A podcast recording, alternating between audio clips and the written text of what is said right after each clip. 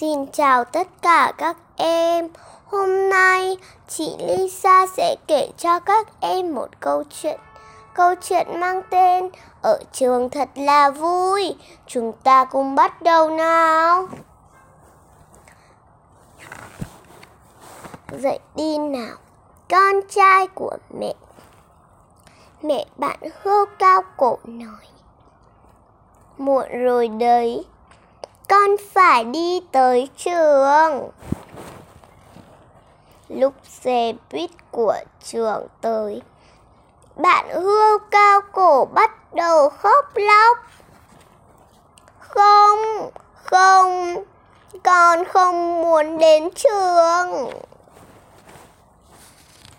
Đừng khóc, con trai mẹ, chẳng có gì phải sợ cả mẹ bạn hô cao cổ an ủi và ôm bạn ấy. Nhìn kìa, có nhiều bạn của con trên xe quá và chẳng bạn nào khóc hết. Ở trường, có các bạn mới chơi với bạn hươu cao cổ ở trường có các thầy cô giáo tốt bụng dạy bạn hươu cao cổ kiến thức. Ở trường có nhiều đồ chơi đến nỗi bạn hươu cao cổ chẳng bao giờ thấy chán. Buổi chiều tối, khi chiếc xe buýt của trường chờ bạn hươu cao cổ về nhà. Bạn ấy xuống xe và vẫy tay chào các bạn của mình. Tạm biệt, tạm biệt. Hẹn gặp lại các bạn ngày mai.